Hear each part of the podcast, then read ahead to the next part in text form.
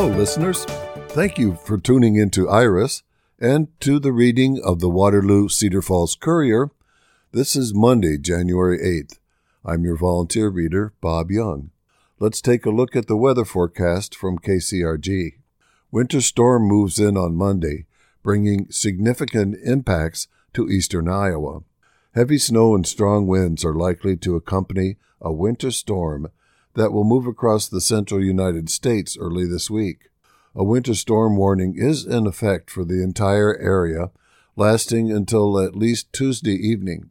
This was issued by the National Weather Service for the threat of heavy snow and strong gusty winds. Monday morning will be spent dry, but with gray skies. Temperatures start out in the 20s, but enough of a breeze is already present to cause wind chills to feel more like the 10s early on today. Winds stay breezy throughout the day as the winter storm system approaches. The chance of snow picks up in eastern Iowa by early to mid afternoon in our southern and western counties. Areas up to about U.S. Highway 30 could see snow already by evening commute, and all of us get into the snowfall by mid to late evening. Snow continues into the nighttime hours, becoming moderate to heavy at times. The most likely time period for the heaviest snow, where accumulation rates could reach 1 to 2 inches per hour, will be from around 2 o'clock a.m. until 7 o'clock a.m. That's Tuesday morning. Some areas of thunder snow could develop within this time, so you may hear a rumble or thunder or see a flash of lightning. It also sets up a very messy Tuesday morning commute.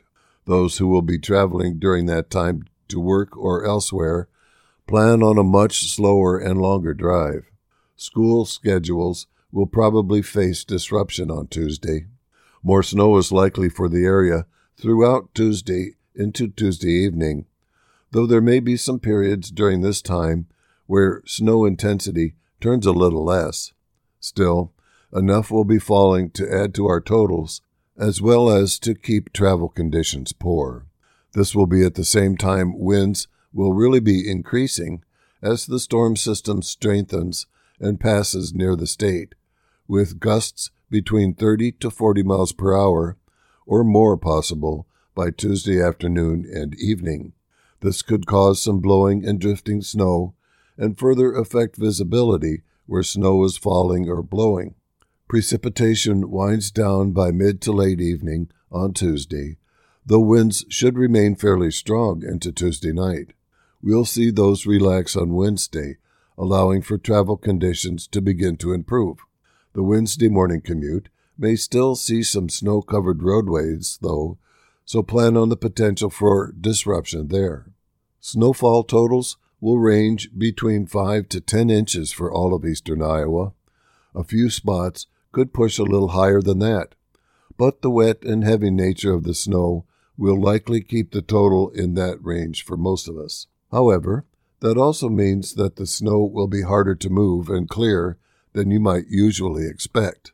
Make sure to avoid overexertion and take breaks while shoveling on Tuesday, especially so if you have a pre existing medical condition like a heart condition. The heavy snow could also lead to some tree branch damage and the potential for power outages as winds increase on Tuesday. Be aware of where to find some flashlights or candles in your home in case that occurs in your neighborhood. Travel plans should be adjusted for the winter storm, with a general recommendation to avoid over the road travel if possible, starting later this evening into Tuesday evening. If you must travel for work, give yourself plenty of extra time to arrive at your destination and slow down. Turn on your headlights no matter the time of day to make your vehicle more visible to others. Also, give extra distance between you and the car in front of you, and brake early for intersections with traffic lights or stoplights. Wednesday will be a break in our active weather pattern, but another quick moving disturbance brings us a chance of some snow on Wednesday night into Thursday. This system will not have the same potential for heavy snow as the early week system, but it could give some additional light accumulations to the area and cause a period of slick roadways once again. Another potentially more impactful storm system develops toward the end of the work week. This could follow a similar path to the early week storm, giving us another round of accumulating snowfall. This storm, though, is still several days away, and its path could be impacted by the overall outcome of the early week system. We'll be watching it closely, and it's another time period where you should consider potential impacts to your plans from Friday into Friday night. The net effect of building up a deeper snowpack and multiple storm systems moving through the active weather pattern will be building shots of colder air behind each of them. Highs behind the early week system will be in the 20s for the middle of the week, stepping down toward the 10s for the start of the weekend, and by only single digits above zero by the start of next week. Lows will follow a similar path, falling below zero by the weekend. Wind chill issues will likely develop during this time as well, so make sure you've got proper winter clothing ready for that time period. Now let's turn to the front page of the Courier. Local schools offer support to Perry School District. Story filed by Angela Sturm McLaughlin. Dateline Waterloo. In the wake of another school shooting, this one in Perry, local school officials are offering support to the residents of the Iowa town of 8,000 and reviewing their own safety protocols. On Thursday, a 17 year old student with a shotgun and a handgun opened fire at the small town high school, killing a sixth grader and wounding five others, authorities say. The shooting had students at Perry High School barricading themselves in offices, ducking into classrooms, and fleeing. Authorities said one of the wounded was a school administrator. The subject was found dead with an apparent self inflicted gunshot wound. Authorities identified the shooter as Dil- Dylan Butler, 17, but provided no information about a possible motive. Two friends and their mother, who spoke with the Associated Press, said Butler was a quiet person who had been bullied for years. Waterloo School Superintendent Jared Smith offered condolences to all affected by the tragedy in Perry. Quote, in times of unimaginable sorrow, our hearts reach out to the Perry Community School District and community as they grapple with the aftermath of this tragedy. As a district, we stand united, offering our deepest condolences and unwavering support to all who were involved. This crisis is another reminder of why the physical and emotional safety of our students and staff is a top priority. Unquote. And Smith said that in an email to the Courier. The Waterloo School Board will meet in special session Monday night to discuss the district's participation in the Safe and Sound Iowa program offered by the Iowa Department of Public Safety. Cedar Falls also participates in an anonymous alerts program. According to the program's webpage, Safe and Sound Iowa is free to all K 12 schools statewide. It is meant to empower students, teachers, parents, and community members to anonymously report school safety concerns and get students in crisis the help they need before it's too late. Unquote. Emily Frederick, Director of School and Community Relations at Waterloo Schools, said several safety protocols are in place at Waterloo School attendance centers. They include all doors are locked in school buildings during the school day. Visitors must check into the main office before they are able to enter any building. Each building has dedicated safety team that meets regularly and conducts safety drills to ensure all staff and students know how to react in the face of danger. Both the Waterloo and Evansdale police departments provide school resource officers that support staff in all buildings and schools continue to actively pursue safety upgrades through the governor's Safe Schools Grant program. The Cedar Falls School District did not respond to calls requesting comment to the Perry shootings. According to the Cedar Falls Community Schools website, students and staff routinely practice actions that would be taken in a crisis situation. Parents can request a student opt out of drills if they believe they could be detrimental for their child. The district has adopted procedures recommended by the U.S. Departments of Education and Homeland Security to use in the event of a dangerous intruder situation. Students learn about options that can be taken, along with discussing ways of preventing these situations. Age appropriate curriculum for teaching students has been developed by school counselors with input from outside professionals. Cedar Falls also has a police liaison school resource officer shared by its school buildings. It's the lead story on the front page of the Courier. Republican Party animal. Young, bunny loving Waverly entrepreneur wants to run for office. Story written by Andy Malone. And the dateline is Waverly. The story begins with a photograph with the caption Lena Anderson visits with Apoorva Ramaswamy and her son Karthik as Republican presidential hopeful Vivek Ramaswamy speaks at a campaign stop at the Waverly Area Veterans Post on Thursday. Lena Anderson likes teaching rabbits new tricks. The 10 year old Waverly entrepreneur teaches bunnies commands like come and sit. She claims she once taught a sheep how to shake. Lena breeds and sells the animals, some as big as a few feet in length and 40 pounds. As owner of Lena's giant rabbits, she is the teacher in those instances. But she has recently gained attention for being a high achieving student of government and politics. Some have called her a political freak after she became one of the youngest people ever to earn a perfect score on the United States civics test. The test, developed by Citizenship and Immigration Services, is also administered as part of the curriculum for children two grades ahead of Lena. Lena now wants to become the youngest person ever to hold one of the state offices in Iowa. Quote, she really loves to apply herself, said her mother, Heather Anderson. She's always been interested in history and learning about this country and learning about how the government works, but I really think Vivek inspired her the most. Unquote. That's Vivek Ramaswamy, the wealthy business owner and current Republican candidate for president.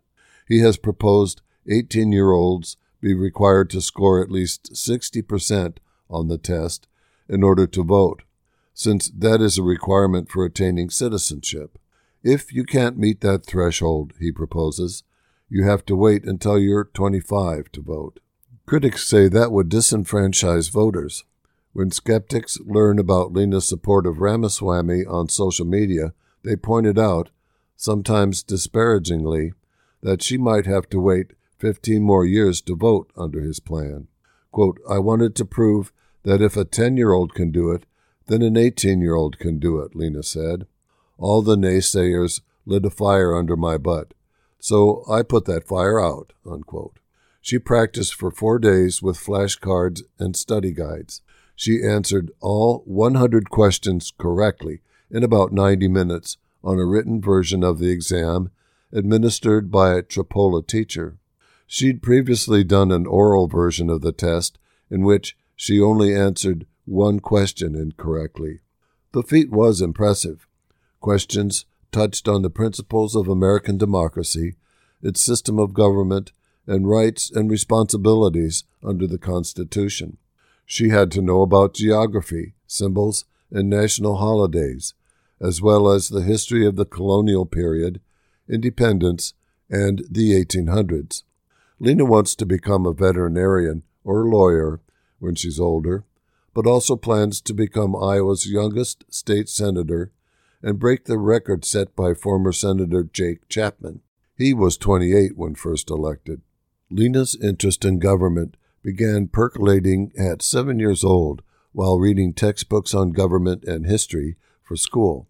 She's currently homeschooled and has spent time in Iowa Virtual Academy and Tripoli Public Schools. Quote, I liked reading about politics and was interested in the three branches of government, Lena said. Quote, the executive branch is one of my favorites. I also like learning about the House and Senate and Congress, and like all aspects of politics.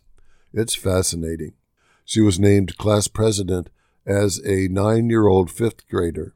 Now she's hoping to become the youngest ever youth delegate for her precinct during the Republican caucuses on January 15th. According to the party, in that role, she would get to take part in a mini caucus and talk about planks in its platform. Quote, this kind of civic engagement is what we hope for and expect in all our students. She's an excellent example of the best of Waverly, said Mayor Mark Anderson, who's not related. Quote, She's only eight years from voting. The more engaged young people are, the better. I had two high school students on my campaign committee for that very same reason. They added a lot of enthusiasm and bring to the table the concerns of their generation, Anderson said. Lena's not old enough to vote, but she has become a viral sensation. Her exchanges with and letters to Ramaswamy have been captured by her mother and posted online, then reposted on his campaign's social media pages. A couple of posts drew about a million views. The most recent was a video about Lena's story involving politics and Ramaswamy. The presidential candidate's reaction is one of awe and hope. Quote, Lena is one of those people that doesn't hide her excellence, and I'm proud of her for that, Ramaswamy told the Courier. Quote, I think she sets a good example for kids across the country and embodies the kinds of characteristics that I want to see in my kids when they're her age. Unquote. Lena handed Ramaswamy a letter at a September event. She met him for the first time a month prior, expressing her appreciation for how nice, kind, and encouraging he was. Later that fall, she gave him a second letter about her perfect civics test. Quote, he brought my inner politician out, she said. Not only does he tell the truth, but he calls out corruption and is doing everything, in my opinion, a politician should be doing. I was inspired by that. Unquote. Her political engagement has led her to attend several other candidates' events, including Ron DeSantis, Larry Elder, and Tim Scott. But she's a big Ramaswamy supporter. Lena has attended close to two dozen of his events since her first one on August 27th. Along the way, she has become a friend of Ramaswamy, his family, and campaign staff. In other ways, she's a typical 10 year old girl. She likes spending time with her family, including her three younger siblings, and riding horses. In fact, some of her profits come from her rabbit venture, help pay for horse camp. Aside from her political prowess, she was already a success with her business, which once made $1,000 in one day. Quote, I used to have many Rex rabbits. They can be super small, she said, but I decided I wanted to go bigger, and so I went a lot bigger. And I've now turned my fun into money. Unquote. Fairbank dog breeder cited for 12 violations. Story by Jeff Reinitz. Dateline Fairbank. Government inspectors found a dozen violations at a rural Fairbank dog breeders facility going back a little more than a year, according to an animal rights group. Quote, small and big box chain pet stores alike buy vulnerable living beings from animal f- factories like this. The neglect found near Fairbank is exactly why PETA urges the public never to buy from breeders or pet stores. Daniel Paden, Vice President of Evidence Analysis for the People for Ethical Treatment of Animals, said in a prepared statement. PETA highlighted the violations U.S. Department of Agriculture staff found during routine inspections at breeder Henry Detweiler's facility in Fairbank. Inspection records show the department found violations in November 2022 that included giving a nutritional supplement designed for cattle to treat a dog for diarrhea without consulting a veterinarian, and for eight adult dogs that weren't up to date on their vaccinations. It also found that the facility hadn't put, tested a portion of the kennel for intestinal parasites as outlined in its vet care program. The inspection also found record keeping violations that included missing disposition documents for dogs that were transferred to other facilities and for vet exams. In February 2023, inspectors found three dogs that weren't given identification tags as required, according to USDA records. Two dogs were found with severe matting and overgrown nails in an October 2023 inspection, and another was found with overgrown nails and poor dental health. There were also violations for identification tags and inventory records, inspection records state. Another inspection, this one in December of 2023, found a Cocker Spaniel with overgrown nails and matted on all four feet, according to USDA records. Downtown Cedar Falls crash sends two adults to hospital. Story by Andy Malone. Dateline Cedar Falls. Two adults were transported Wednesday for treatment of minor injuries suffered during a crash at the First and Main Streets intersection, according to Public Safety Lieutenant John Gersma. And here we have a black and white photograph of the aftermath of the crash, and we see a fire truck next to a automobile with extensive front end damage. The two vehicle crash involving a black Kia Niro and silver Honda Accord happened shortly before 8 p.m. One vehicle was traveling east on First Street, Iowa Highway 57, before attempting to turn left onto East Main Street. The driver allegedly did not yield and struck another vehicle traveling west on First Street. The road is a 30 mile per hour controlled thoroughfare coming off U.S. Highway 218. The two drivers were believed to be the only occupants of the vehicles. One was transported to Mercy One Cedar Falls Medical Center, and the other was transported to Mercy One Waterloo Medical Center as a matter of personal preference. Both vehicles sustained significant damage to the front. Gerzima was uncertain which driver and vehicles had attempted to turn. Police continued to investigate the cause. Nothing suspicious was found at the scene, and no arrests were made. An officer helped direct traffic as the scene took about 45 minutes to clean up. Dog rescued from thin ice at George Wyth State Park. Story filed by Andy Malone. Dateline Waterloo. A firefighter rescued a dog Wednesday night, submerged in water and clinging to thin ice on a George Wyth State Park lake, according to Battalion Chief Ben Peterson. Waterloo Fire Rescue responded at about 8 p.m. to the incident. The German Shepherd had been training with its owner off leash before getting away and was eventually found approximately 30 feet out on Fisher Lake. The dog was half submerged in the approximately three to four foot deep water and hanging onto the half to quarter inch thick ice shelf with its front paws, said Peterson. After being exposed to the extremely cold water for about a half hour, Peterson said the dog, estimated to be about 60 pound, had signs of hypothermia and was rewarmed upon returning to shore. Peterson said first responders recommended to the owner that the pet be checked out further by a veterinarian. The firefighter retrieved the dog by getting in a rescue suit, getting out on the ice, and bringing the animal back to shore with a catching pole. The weather outside was approximately 30 degrees at the time of rescue. Gilbertville receives federal grant for emergency services building.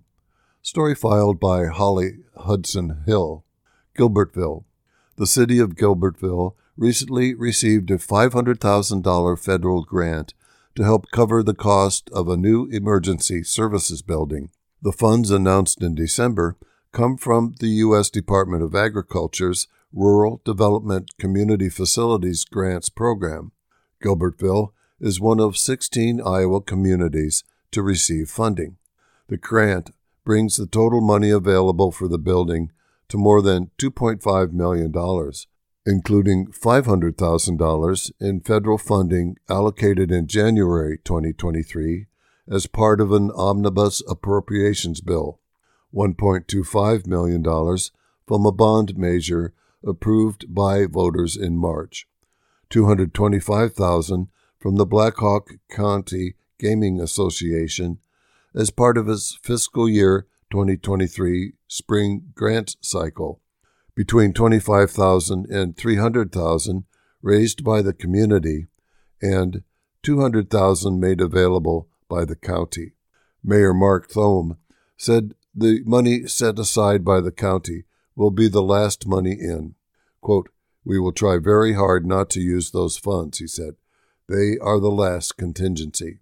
Cardinal Construction will be the general contractor for the $2.3 million project. Quote, they started moving dirt at the end of October, said Fire Chief Kurt Bovey. The ground is level, sewer and water have been run, and storm drain piping is in place. They will shut down and start up again in March, when they will pour the footings and foundation. We have a completion date of December 2024.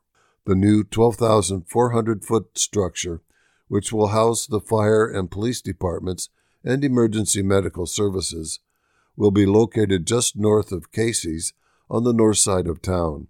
Bovey said discussions about the need for a new building started about 20 years ago. Quote, and it's finally coming around, he said. Quote, Every time we go to replace or purchase a vehicle, we have to customize it or revamp part of the station. We won't have any trouble with height requirements in the new building. The existing station at 1406 4th Street was built in the 1930s, so it's about 70 or 80 years old. Quote, I really want to thank the community for all the support, he said. We wouldn't be where we are starting a new building without them. Unquote. There is interest in purchasing the current fire department property, said Thome, so we will sell it and put that money toward the new building. Unquote. The existing police department at 419 14th Avenue will likely be used for record storage, he said. Quote, it's all very exciting, Thome said. We appreciate the county helping us out, and Representative Ashley Hinson has been instrumental in helping us secure funds. The police and fire departments have been holding steak suppers and other fundraisers for years. As for the citizens, if you ask, the people of Gilbertville usually find a way to make things happen.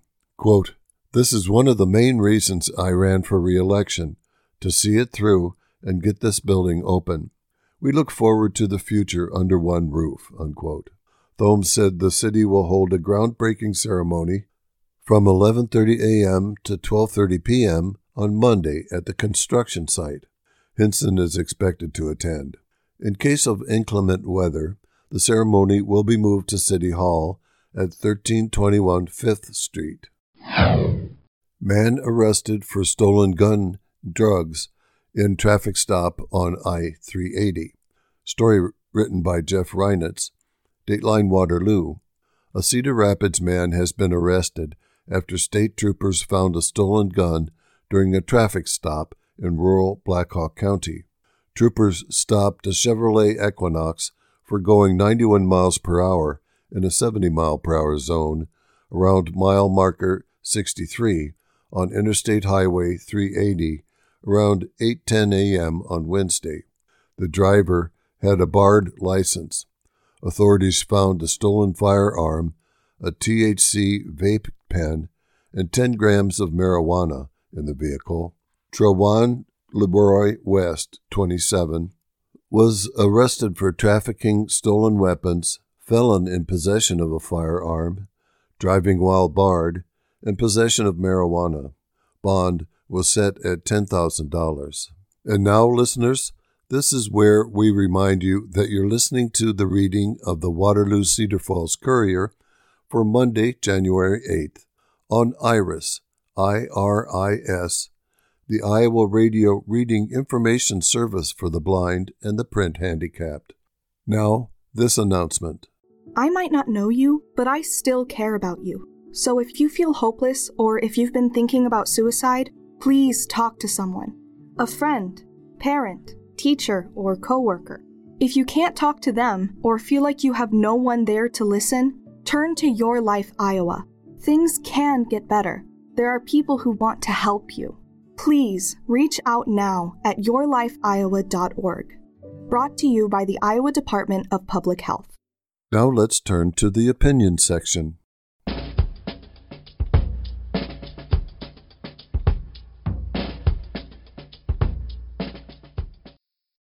For our first editorial today, we go to the Des Moines Register.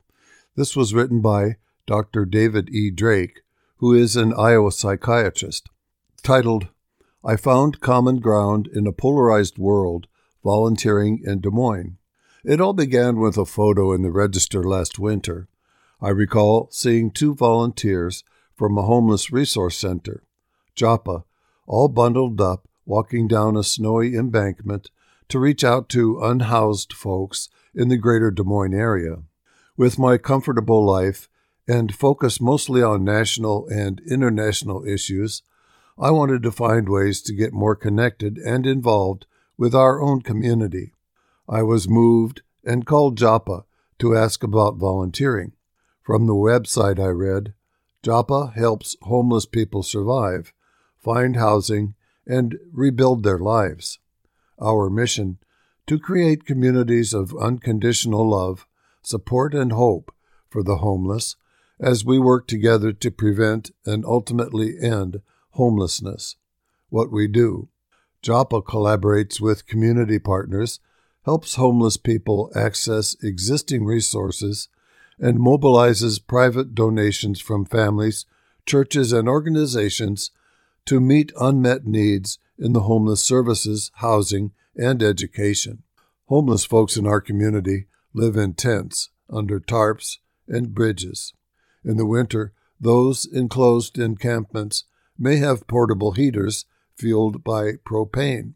Soon after reading the story, my introduction to Joppa volunteering was at their resource center on Euclid Avenue, where I joined a father and two kids sweeping, mopping, and moving items around a warehouse of sleeping bags, tents, propane heaters, surrounded by canned fruits and fresh foods ready for delivery. We were assisted by a man who walked around and seemed to know what he was doing. Turns out that man was Joe Stevens, one of the co founders, along with his wife Jackie, who started Joppa in their garage some 15 years ago. After that half day, I shared several meals with Joe and his wife to learn more about what they're doing. My wife Claire and I started our monthly work after that, joining a host of volunteers on a Sunday afternoon, loading up our vehicles, now emblazoned with metallic Joppa signs, and with the supplies to be shared with folks we met. Before each trip out, all the volunteers meet and are reminded of the mission to serve all with respect and kindness. Someone in the group offers to say a prayer, and we are off for the afternoon. By iPads, we follow a well organized list of folks who have been entered into the Joppa mobile app and have names and approximate locations of their encampments. We each have a role, all to be friendly and as helpful as we can to the folks we meet, taking turns handing out toilet paper, water, hot sandwiches, frozen foods, fresh foods, first aid supplies, hygiene supplies, and even mail delivered to the central office. When our Joppa vehicles pull up to the edge of a woods, we holler out, Joppa! to announce our arrival. I continue to be impressed with the many people who come out of the woods to meet us and get their weekly supplies of sustenance goods. Each of us engages each person we meet, asking their names, if not known already, and asking them if there is anything else they need. A list is kept of who needs batteries, more propane for their heaters, and other items they might request. I know we all see folks on street corners, on highway exits, who have signs saying, Any amount helps, and often homeless veteran, among others. Before my work with Joppa, I would always wave or say hello to those folks on the corners. Now, if traffic allows, I offer water, which is always accepted, and share that I am a volunteer with Joppa, which brings out a smile, thanks, and a recognition. I pass out Joppa cards that explain their homeless resource center hours Tuesday through Friday from noon to 4 p.m. Many are already connected. In a gift to myself, I no longer feel uncomfortable in just saying hello, but can offer and be part of a community resource that helps to save lives and offers options to get those who are unhoused housing. Since its beginning 15 years ago, Joppa has helped nearly 600 individuals get off the street into housing. And while Joppa describes itself as faith based, I find that volunteers have met and worked with, run the gamut from conservative to progressive religious and political views. A pastor in training prayed with some of the homeless folks we met, but otherwise religion was not mentioned out in the field. Instead, we are all involved in the practice of putting our beliefs into action. I am impressed with how this and other efforts in our community in the areas of food banks, soup kitchens, and disaster support are examples where partisanship is set aside. It reminds me in Des Moines when I and many others joined together to fill sandbags to protect areas from flooding. This can be a model for our community and beyond to find common ground to help those in need. Next, we turn to the Storm Lake Times pilot and editor Art Cullen titled Roiling Us into the New Year. With Donald Trump bellowing about immigrants poisoning our blood, it is hard not to approach 2024 with a measure of fear and a dash of loathing. The new year rings in with Iowa caucuses just around the bend at January 15th. Trump holds a commanding lead. He grows stronger with every legal challenge because so many people think the whole game is rigged. The U.S. Supreme Court should have to decide before January 15th, one would think, whether Trump may remain on the Colorado ballot after courts found that he caused an insurrection in trying to overthrow the 2020 election. Section 3 of the 14th Amendment is clear enough to the courtesy driver for the mechanic shop. If an official participates in an insurrection, as Trump did on January 6th, he is ineligible to run for president. He has survived so far by dragging things out. If he wins the caucuses by 20 points, it might not matter what the Supreme Court thinks. He already will be the presumptive nominee. Trump pledges to be a dictator. Biden says this is all about saving democracy, just like 2020. Young people are turned off. Older people think it doesn't really matter, red or blue, because the people who run things are going to do what they're going to do. You can't fight City Hall or Uncle Sam, and Iowa's base wage is half of what it was 50 years ago in real terms. Civil rights belong to those who can afford them. It will be gut wrenching to watch if you can. People are tuning out from national news because they're only presented problems that foster arguments without solutions. Everything is cast against that backdrop. The economy is cruising along with falling inflation, flattening interest rates, and record low unemployment. The auto workers just got a big raise, and so did the UPS driver. Trump says the USA is going to hell. Biden says there is nothing we cannot do if we put our shoulder to it. We butt heads for exercise because it feels so productive. It makes you want to drown in drink on New Year's Eve. The legislature also convenes in January. It is positioned to gut income taxes and the Iowa tuition grant that keeps the beavers working. A full abortion ban could take effect pending a ruling by the Iowa Supreme Court, just like Texas. When did we become Texas without the money? We're still bound up in banning books. However, voters roundly rejected the book banners and queer bashers in municipal and school elections across Iowa in November. Governor Kim Reynolds, who transformed us from the Iowa nice to nasty, is grinding on the body politic. Her endorsement of Ron DeSantis wasn't worth a hill of beans. Wishful thinking in the Capitol has it that she will not run for re election in 2026. Democrats show signs of sparks in the ashes. It sure will get worse if we keep up the words and deeds of destroying people, throwing out their civil rights, and terrorizing Latinos who can make America greater if we let them. It could happen next year if we give up on decency. Somehow, Iowa always manages to tap into its core and come back to its senses. Past is not always prologue, which is where the loathing roils. Next, we have a piece written by Alan Guebert, and his column is titled Farm and Food File Doubling Down on Death, Taxes, and Crop Insurance. Founding Father Benjamin Franklin was spot on almost three centuries ago when he noted, in print no less, that two unavoidable facts of life were death and taxes. Had been in the almanac business today, he might add two more modern facts of American life to his list farmers and ranchers' growing dependency on crop insurance and the growing taxpayer concerns about increasing cost of that dependency. Congress's nonpartisan watchdog, the Government Accountability Office, the GAO, put hard numbers on the widespread use of today's federal crop insurance program, its rising costs, and where most of the federal subsidies wind up.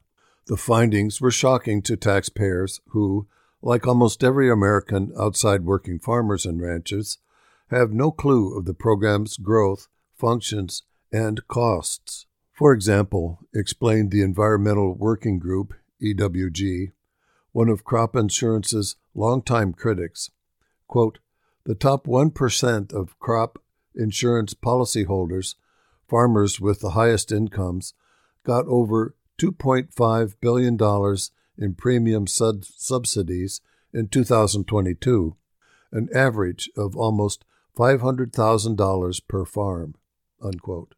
By any standard, that's an incredible sweetener to entice already well heeled farmers to use a revenue insuring program many would join anyway because of lender or market pressure. GAO acknowledges as much, noting that shaving 15% off government subsidies to this group would have minimal effects on participation and the program's financial soundness. Without simple fixes, such as graduated subsidy rate based on farm size, says EWG, in 2022, the 19 largest policyholders each received more than $3 million in subsidies, with the recipient who received the most taking in $7.7 million. These subsidies aren't chicken feed. Quote, in 2022, subsidies averaged about 62% of policyholders' premiums and totaled $12 billion, explained the GAO, quote, comprising the largest portion of the program's total cost of $17.3 billion. Policyholders aren't the only players in this federal crop, really revenue insurance program, to receive hefty subsidies to participate. The insurance companies hired by the U.S. Department of Agriculture, the USDA, to deliver the program continue to reel in whopper dollars too. In fact, one third of the program's annual cost, calculates EWG, quote, or about $3 billion per year, goes to insurance companies instead of farmers. This money, it continues, goes to just 13 companies, nine of which are publicly traded corporations worth billions of dollars, whose CEOs make millions of dollars every year. Reforming crop insurance, the centerpiece of today's federal farm program, and the still overdue 2023 Farm Bill, seems impossible. Pressure from farm groups, big ag biz, and insurance companies keeps Congress on its back foot whenever talk of examining and updating the aging, bloated, and deeply arcane program begins on Capitol Hill. Worse, Republicans on the House Ag Committee now are using the Farm Bill delay to advocate for an expanded but still unreformed crop insurance program that would send even more subsidies, say critics, to even more wealthy farmers. For example, reports AgriPulse, a well sourced ag news service, quote, lawmakers are looking at boosting subsidies for supplemental area based crop insurance policies to induce growers to buy higher levels of coverage, which could potentially reduce the demand from farm groups for ad hoc disaster assistance. Unquote. Did you catch all the certain to cost more words in that sentence?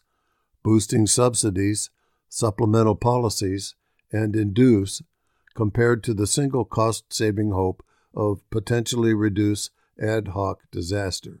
More to the point, AgriPulse continues, quote, Economists say the expanded coverage could particularly benefit farmers during peri- periods of relatively high prices and input costs when farmers are unlikely to get payments from two of the biggest crop insurance programs, price loss coverage and agriculture risk coverage. In short, today's call to expand crop insurance in the face of new efforts to reform it is just like death and taxes. No matter the circumstances, it's inevitable. The Farm and Food File is published weekly throughout the United States and Canada. Now, from the editorial board of the New York Times, a warning about Donald Trump and 2024. At the outset of this election year, with Donald Trump leading the race to be the Republican presidential nominee, Americans should pause to consider what a second Trump term would mean for our country and the world, and to weigh the serious responsibility this election places on their shoulders. By now, most American voters should have no illusions about who Mr. Trump is. During his many years as a real estate developer and a television personality, then as president and as a dominant figure in the Republican Party, Mr. Trump demonstrated a character and temperament that render him utterly unfit for high office. As president, he wielded power carelessly and often cruelly, and put his ego and his personal needs above the interests of his country. Now, as he campaigns again, his worst impulses remain as strong as ever, encouraging violence and lawlessness exploiting fear and hate for political gain, undermining the rule of law and the Constitution, applauding dictators, and are escalating as he tries to regain power. He plots retribution, intent on eluding the institutional, legal, and bureaucratic restraints that put limits on him in his first term. Our purpose at the start of the new year, therefore, is to sound a warning Mr. Trump does not offer voters anything resembling a normal option of Republican or Democrat, conservative or liberal, big government or small. He confronts America with a far more fateful choice between the continuance of the United States as a nation dedicated to the blessings of liberty to ourselves and our posterity, and a man who has proudly shown open disdain for the law and the protections and ideals of the Constitution. If in 2016 various factors of the electorate were prepared to look beyond Mr. Trump's bombast in the hope that he might deliver whatever it was they wanted without too much damage to the nation, today there is no mystery about what he will do should he win, about the sorts of people he will surround himself with, and the personal and political goals he will pursue. There is no mystery, either, about the consequences for the world if America re elects a leader who openly displays his contempt for its allies. Mr. Trump's four years in the White House did lasting damage to the presidency and to the nation. He deepened existing divisions among Americans, leaving the country dangerously polarized. He so demeaned public discourse that many Americans have become inured to lies, insults, and personal attacks at the highest levels of leadership. His contempt for the rule of law raised concerns about the long term stability of American democracy, and his absence of a moral compass threatened to corrode the ideals of national service. The Republic weathered Mr. Trump's presidency for a variety of reasons his lack of prepared agenda, the disruptions of the COVID 19 pandemic, and the efforts of appointees who tried to temper his most dangerous or unreasonable demands. Most important, it survived because of the people and institutions in his administration and in the Republican Party who proved strong enough to stand up to his efforts to undermine the peaceful transfer of power. It is instructive in the aftermath of that administration to listen to the judgments of some of those officials on the president they served. John Kelly, a chief of staff to Mr. Trump, called him the, quote, most flawed person I've ever met, unquote. Someone who could not understand why Americans admired those who sacrificed their lives in combat. Bill Barr, who served as Attorney General, and Mark Esper, a former defense secretary, both said Mr. Trump repeatedly put his own interests over those of the country. Even the most loyal and conservative of them all, Vice President Mike Pence, who made the stand that helped provoke Mr. Trump and his followers to insurrection on January 6, 2021, saw through the man. Quote, on that day, President Trump also demanded that I choose between him and the Constitution. There will not be people like these in the White House should Mr. Trump be reelected. The former president has no interest in being restrained, and he has surrounded himself with people who want to institutionalize the MAGA doctrine. According to reporting by the Times reporters Maggie Haberman, Charlie Savage, and Jonathan Swan, Mr. Trump and his ideological allies have been planning for a second Trump term for many months already. Under the name Project 2025, one coalition of right wing organizations has produced a thick handbook and recruited thousands of potential appointees in preparation for an all out assault on the structures of American government and the democratic institutions that acted as checks on Mr. Trump's power. The project ties in with plans from Mr. Trump and his supporters to reclassify tens of thousands of federal workers so they can be fired if they do not buy fully into the Trump agenda. He also plans to strip the Justice Department of its independence in order to use it to wreak vengeance on those who, in his view, failed to concoct a victory for him in the 2020 election, or otherwise didn't support his unconstitutional demands. There is more, including threats by Mr. Trump to find ways to use federal troops against those who might protest his policies and practices. These ambitions demonstrate that the years out of office and the mounting legal challenges he faces have only sharpened his worst instincts. Mr. Trump was impeached twice as president, and since leaving office has been charged in four criminal cases, two related to his efforts to overturn the 2020 election, one over hush money paid to a porn star, and another for hoarding classified documents after he left office and impeding the government's efforts to retrieve them. No other sitting or former president has ever been indicted on criminal charges. Not only has Mr. Trump shown no remorse for these actions, he has given no sign that he understands these indictments to be anything but a political crusade meant to undermine him. He continues to claim that the January 6th insurrection has been misrepresented. Quote, there was love and unity, he said in an interview last August, and he has suggested that, if reelected, he could use his presidential powers to pardon himself.